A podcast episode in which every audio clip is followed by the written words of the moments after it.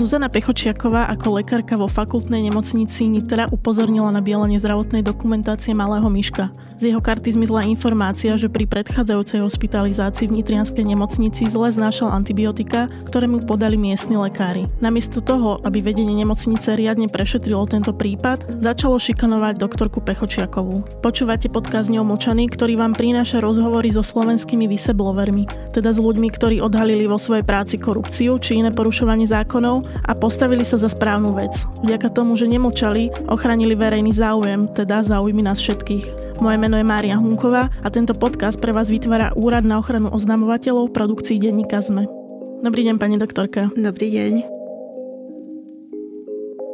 Vy ste dlhé roky pediatričkou a okrem toho aj špecialistkou na detskú reumatológiu. Prečo ste si vybrali prácu práve s deťmi? Keď som končila lekárskú fakultu, a to už bolo dosť dávno, v roku 1986, tak ja som končila ako pediatrička ako detský lekár. Čiže celých tých 6 rokov som bola určitým spôsobom smerovaná na túto prácu. E, musím sa priznať, že keď som začínala v tom 86.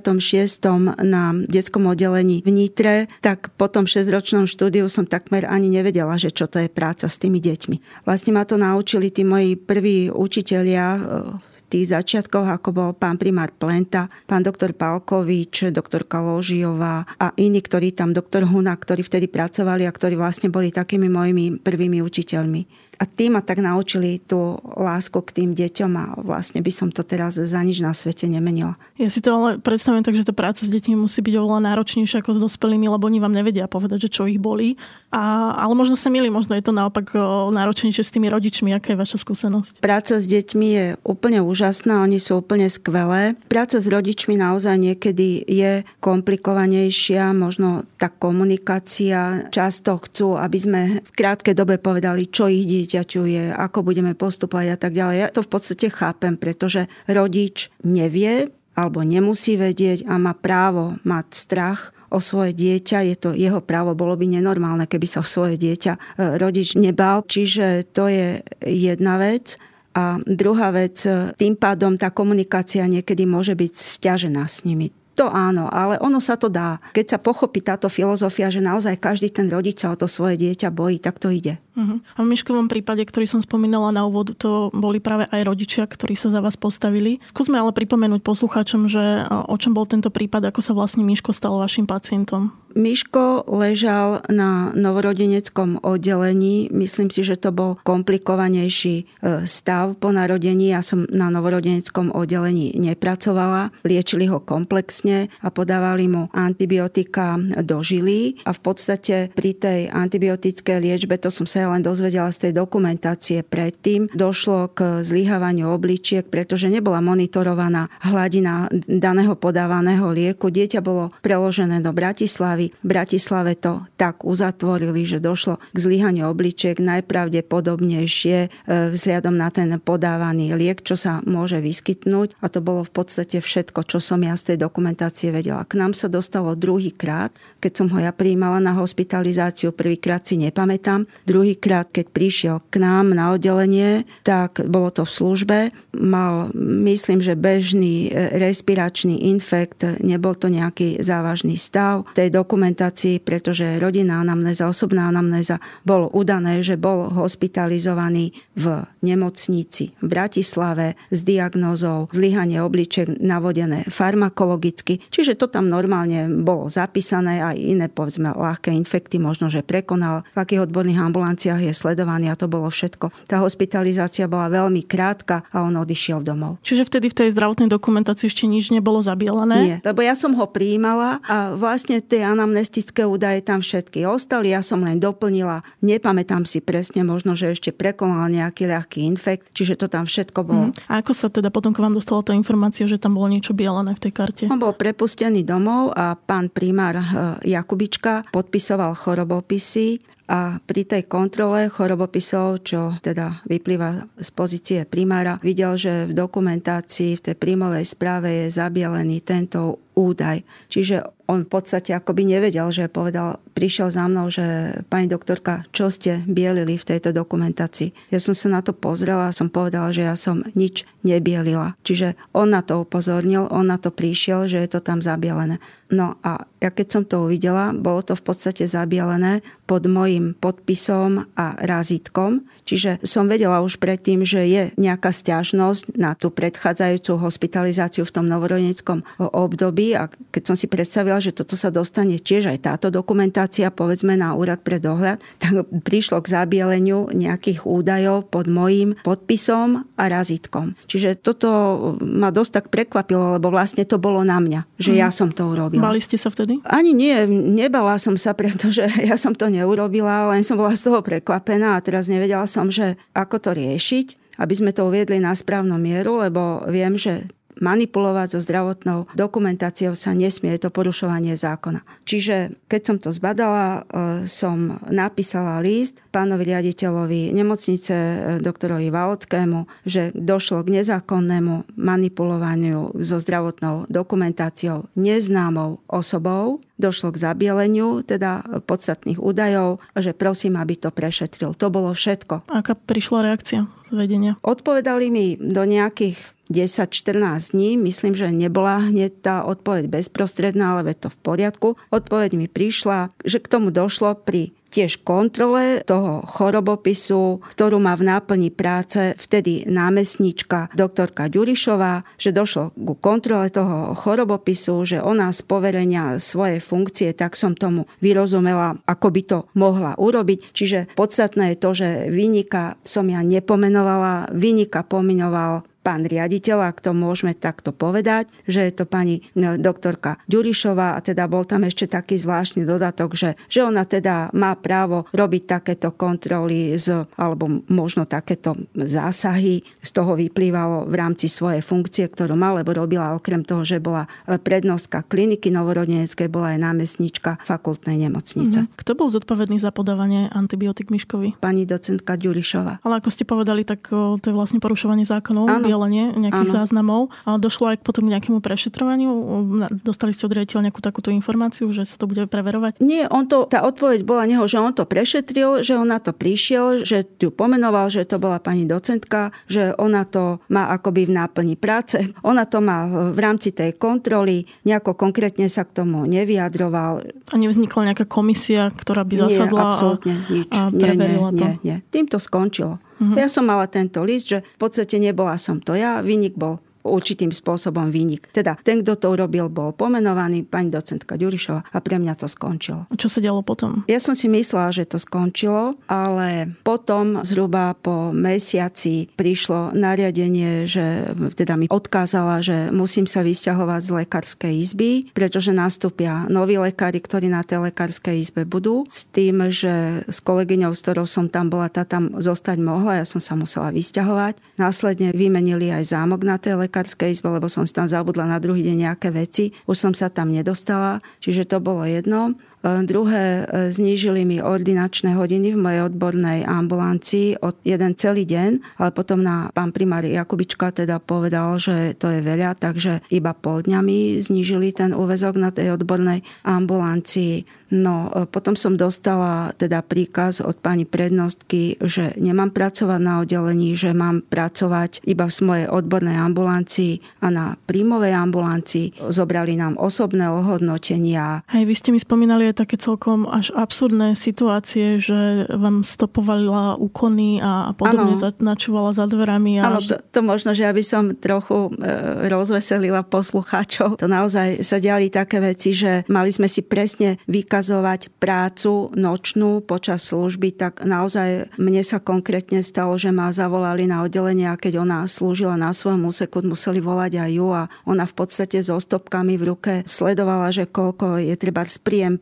pacienta, alebo kanilácia žily, alebo proste takéto, alebo zhodnotenie výsledkov, čo sa mi zdalo úplne akože absurdné. A nedialo sa to len, nehovorím to len ja, ale aj teda aj mojim kolegom. Aký malo prístup vedenia, alebo pre riaditeľa Valockého sa to skončilo v momente odoslania toho listu, alebo potom ano. tam boli ešte nejaké... Nie, nie, nie. Tým sa to v podstate skončilo. A ono to vlastne, znova budem veľmi konkrétna, kedy rôzne tieto absurdity sa na našej klinike diali. Kedy za mnou prišiel pán doktor Vysolajský, on hovoril, že mali by sme s tým akože niečo robiť, že bolo by veľmi dobre teda informovať média, že čo sa na klinike vlastne deje. Ja som povedala, že nechcem, akože nechajme to tak. Nechcela som do toho ísť, ale naozaj ešte by som sa chcela vrátiť k pánovi primárovi Jakubičkovi, ktorý vlastne naozaj to celé by som povedala, že na to upozornil, ale on potom odišiel, myslím, že v auguste alebo v septembri. Kvôli čomu? Ja si myslím, že jednoducho už tú spoluprácu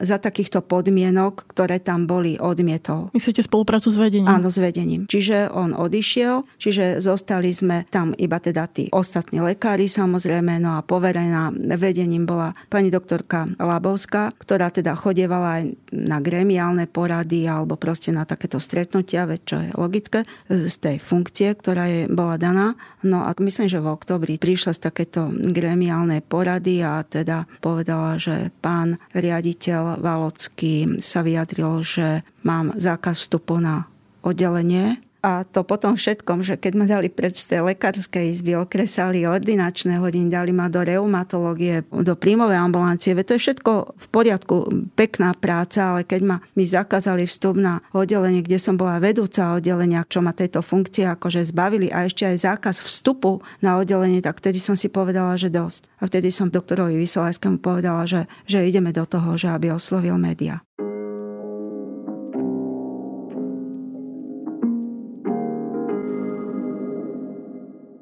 Ako na celú túto kauzu zareagovalo ministerstvo zdravotníctva? Lebo pamätám si aj, že sa k tomu nejako vyjadrovali, ale povedzte nám to vy svojimi slovami alebo zo svojho uhla pohľadu. Ministerstvo zdravotníctva bolo o tom informované a veľmi si pamätám, keď sa to všetko medializovalo, jednak cez teda denník SME to išlo, to bolo také kľúčové. Aj lekárska komora bola podpora, nehovorím o obrovskej podpore e, Lekárskeho odporového združenia a tak ďalej. Čiže oni boli informovaní. Myslím, že my sme tam aj písali nejaký list a vôbec, čo sa celkovo týka tej situácie na klinike, tak oni v podstate zareagovali tak, že lekárka nehovorila pravdu, že som, že som klamala. A teda to naozaj som bola prekvapená, že tým, že mali naozaj všetky tie podklady, že museli vedieť, kto to prečítal, že kde je pravda, tak toto vyšlo do éteru, keď to mám takto povedať, tak to ma tiež, ako dosť ma to položilo, to si pamätám. Tam treba povedať aj to, že vlastne práve vďaka Miškovým rodičom sa preukázalo, že vy ste vôbec neklamali, že to, čo ste hovorili, bola pravda. A po tejto informácii aspoň prišlo nejaké ospravedlnenie od niekoho? Absolútne nič absolútne nič. Kľúčovú úlohu zohrali tí Miškovi rodičia, pretože keby oni neboli zverejnili tú dokumentáciu, ako to bolo, tak my by sme nemohli, lebo je to zasahovanie do tých osobných údajov a tak ďalej. Takže naozaj oni im patrí aj za tú odvahu, naozaj oni boli veľmi kľúčoví v tom, lebo o to sa to vlastne odrážalo. Ja si pamätám, že vy ste písali aj premiérovi Robertovi ano. Ficovi vtedy. Áno. Odtiaľ prišla aká reakcia? Žiadna. My sme aj dotazovali. Bolo povedané, ja neviem, či viem presne tú formuláciu, ale teda ten úrad, že Lega Artis funguje, že oni budú odpovedať na ten list, ale je to už 8 mm. rokov neodpovedali. Vy ste spomenali, že tá reakcia ministerstva zdravotníctva vás um, dosť položila. Dá sa povedať, že vás nejakým spôsobom sklamala, že vlastne z najvyššieho vedenia, vedenia rezortu zdravotníctva presne niečo tak, také prišlo. Presne tak. Čo bolo pre vás v tom celom také najťažšie? Vlastne uniesť celú tú situáciu. Ja som si to trošku tak reprodukovala v hlave aj pred týmto našim rozhovorom, e, že vlastne tam bola ohromná tá podpora tých mojich kolegov, Znova, doktor Vyslajský, doktorka Prablesková, doktorka Miková, v úvode naozaj aj pán primár Jakubička a iní kolegovia, doktor Nemčovič v rámci nemocnice. Ale tak som rozmýšľala, že áno, tá podpora tam bola, ale vlastne všetko to bolo určitým spôsobom na mne, lebo ja som bola tá určitým spôsobom kľúčová a niekedy som tak pocitovala takú samotu prostred napriek tejto akože podpore týchto ľudí. Že som si hovorila, že áno, že síce je tam tá podpora, ale v podstate človek to niesol určitým spôsobom sám. No a samozrejme podpora v tej rodine toho môjho otca a mojej sestry, to ako to naozaj, to bez nich by nešlo. Čiže rodina boli tí, ktorí vás držali ano. pri tom celom, ale v zásade aj kolegovia, lebo ak aj si pamätám, tam jasné. bola taká petícia, ktorú podpisovali lekári naprieč Slovenskom, ktorí sa vás zastali. To ani nie, že to bolo také, že petícia na podporu odvážnej lekárky, uh-huh. a to neboli že lekári, to boli ľudia z celého Slovenska, akože uh-huh. úplne aj veľa lekárov samozrejme, ale aj iných ľudí, iných profesí, tam boli aj herci a aj s takými, že akademickými titulmi. Dokonca som tam mala Slováci žijúci v Kanade, v Amerike teda takých pár, ja to mám všetko akože vytlačené, to bolo úplne akože úžasné. Nielen, že tie podpisy, ale tam potom ešte také komenty niektorí dávali, ako to bolo úplne skvelé. To bolo, ja neviem, 2500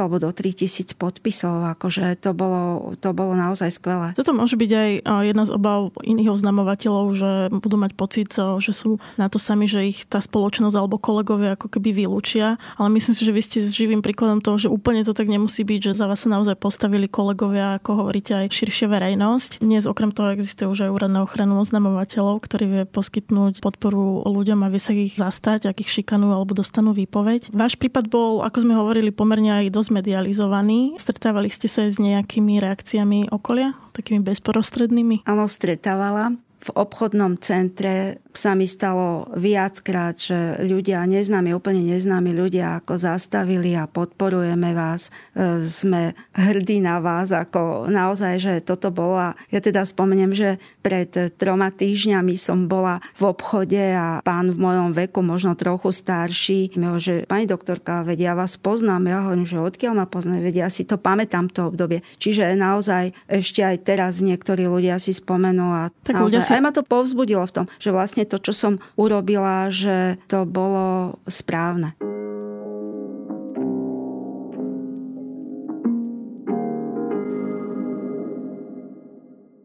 Čo bol ten moment, kedy ste si vydýchli, kedy ste si povedali, že už je to za mnou? Vtedy, keď e, aj v médiách odznelo, že pani docentka bola odvolaná zo svojej funkcie, to bolo koncom novembra, myslím, alebo začiatkom decembra, nepamätám si tie časové údaje. Bola odvolaná aj z funkcie námestníka nemocnice. Vtedy som si povedala, ani nie, že úľava, ale vtedy som si povedala, že aspoň predsa len nejaká tá spravodlivosť existuje. Ja som myslela, že teda ja som to nepriala, len som si myslela, že pán riaditeľ, ktorý vtedy bol, bol teda aj poslancom, aj riaditeľom, že, že či on tiež pocíti nejaké, a neviem, ako by som to nazvala, proste, že klamal treba verejnosť, že nehovoril pravdu, že či aj on bude nejako v úvodzovkách, že potrestaný, to mm. nie je také úplne správne slovo. Čiže toto nebolo, ale v podstate taká úľava, aspoň to, že naozaj k tomuto prišlo, že ju odvolal odvolali z tej funkcie, že nebola už potom námestničkou a že vlastne aj postupne v tých médiách som to pocitovala také očistenie toho svojho mena, keď aj v tých televíznych novinách odznelo, že teda bielenie bolo a že vlastne všetko to, čo som ja hovorila, že, že to bola pravda, že som neklamala. Uh-huh. Ako to celé popisujete, tak určite je asi všetkým jasné, že to nebola ľahká skúsenosť. Dala vám niečo do života? Ani nie, že dala do života. Ja sa snažím ten môj život žiť tak, že aby som e, bola spravodlivá, aby som bola nezávislá, či v osobnom živote, alebo povedzme aj v tom profesijnom živote, že môžem to tak povedať, mám 60 rokov, že všetko, čo som v svojom živote dosiahla, naozaj to bolo takouto mojou cieľavedomosťou alebo takouto pracovitosťou Čiže celý môj život je takto e, vedený, sa snažím. Samozrejme, že človek nevždy, nevždy sme ľudia, hej, že naozaj sú aj pochybenia. Určite som aj, aj ublížila ľuďom, ako čo ma mrzí, možno aj vedomé, aj nevedomé proste. To je tak, ale hovoríte, že, že čo mi to prinieslo. V podstate ma to len utvrdilo a nie, že prinieslo, že naozaj tento život taký ten čestný, a ako som v jednej relácii povedala, možno, že to môžem povedať, to som si tak pripomenula v tomto období, že čo pre mňa znamená treba, že tá starostlivosť o zdravie a o ľudí, že mám dva také póly, tak to aj odznelo v médiách, že má to dva také póly, alebo polovice, že jedna polovica je, že naozaj, že starostlivosť, povedzme, že má dobrý pocit o to zdravie, hej, ale u mňa je tam ešte aj tá druhá polovica a vtedy som to tak pekne povedala, že, že táto diagnóza akože číslo nemá, ale že pre mňa je to pokoj v duši. To je pre mňa také kľúčové, že celý ten, môžem mať trošku slzy v očiach teraz, lebo som si spomenula na nejaké také tie e, situácie tých ľudí a tak ďalej, že naozaj zachovať si ten svoj charakter. Hovorím, že samozrejme, určite som aj ja mnohokrát Mnohokrát človek pochybil, nebol spravodlivý, možno nebol vždy čestný, ale dúfam, že nikdy to nebolo ako úmyselne škodiť niekomu. Z toho mi vychádza, že by ste to urobili znova. Aj Určite. po tom všetkom. Určite. Prečo ste pristúpili na spoluprácu s našim úradom? Vtedy, keď bol tento prípad a aj iné prípady,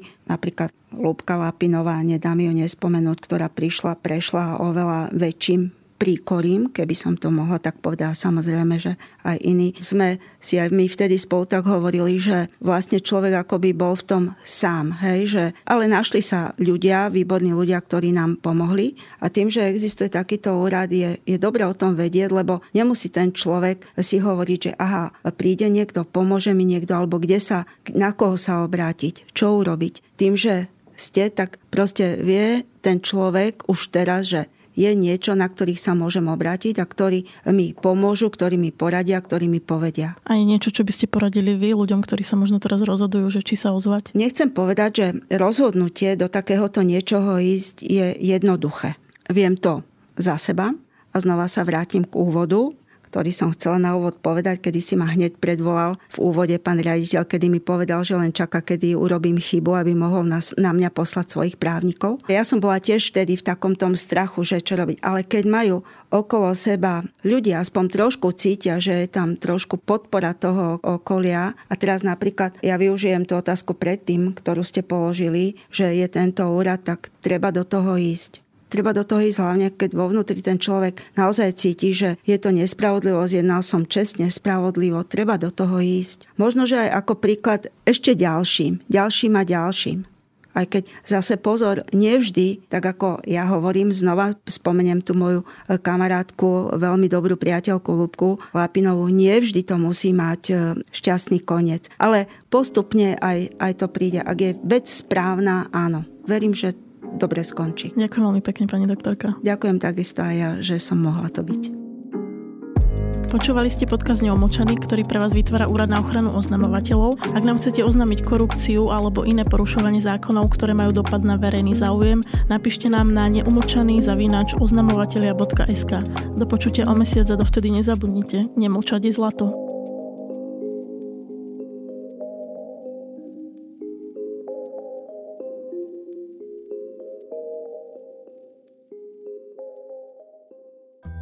Som Jana Mačková a v denníku SME pripravujem spolu s mojimi kolegyňami a kolegami denný podcast Dobré ráno.